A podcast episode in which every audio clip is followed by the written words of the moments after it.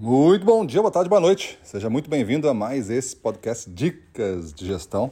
Sou Gustavo Campos, instrutor-chefe do Ressignificando Vendas, e o nosso tema de hoje é transpirar é mais importante do que inspirar. E falando em transpirar, estamos vindo aqui do Ressignificando Vendas numa temporada de cursos de imersão intensa, né?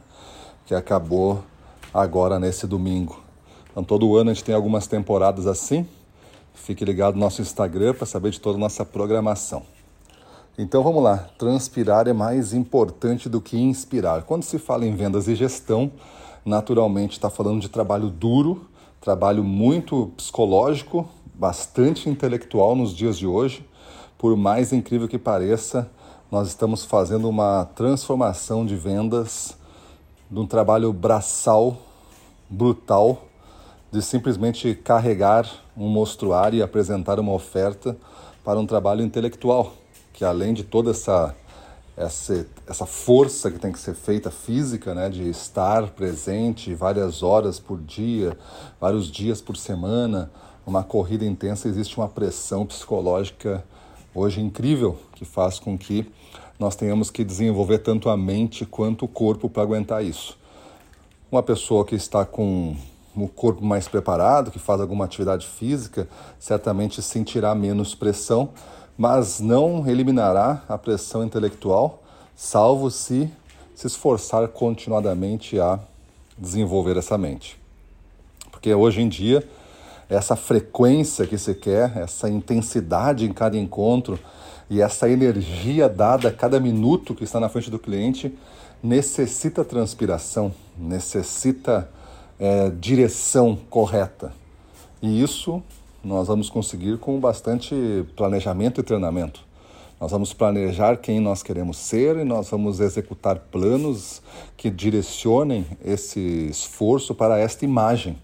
E esta imagem que nós queremos ser, um dia a gente vai ser, por causa deste plano desenvolvido.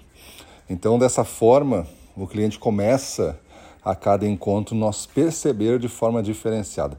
E essa percepção, dia após dia, vai se somando numa realidade. E você, é como um hábito, é como andar de bicicleta.